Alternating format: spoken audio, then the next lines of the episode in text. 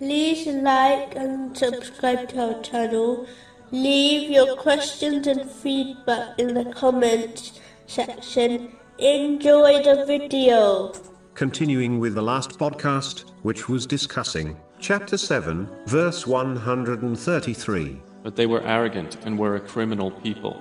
The wrongdoers mentioned in this verse applies to any disobedience to Allah, the Exalted, by failing to fulfill His commands, refrain from His prohibitions, and face destiny with patience. These people may believe they have support from others, but due to their disobedience of Allah, the Exalted, their supporters will eventually become their critics. One only needs to review history to observe this fact. Simply put, the one who pleases people, by disobeying Allah, the Exalted, will not be protected by people, from the punishment of Allah, the Exalted. The other aspect of doing wrong, is mistreating other people. The one who mistreats others, will find that justice will be established, in the hereafter, even if they escape it, during their lives, in this world. This justice may well cause the oppressor, to be hurled into hell.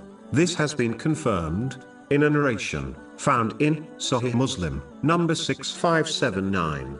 Therefore, one must avoid all forms of wronging, for their own sake. Moving on to chapter 7, verse 134. And when the punishment descended upon them, they said, O Moses, invoke for us your Lord by what he has promised you. If you can remove the punishment from us, we will surely believe you, and we will send with you the children of Israel. The attitude described in this verse is similar to another, blameworthy attitude, mentioned in chapter 22, verse 11. And of the people is he who worships Allah on an edge. If he is touched by good, he is reassured by it. But if he is struck by trial, he turns on his face to the other direction.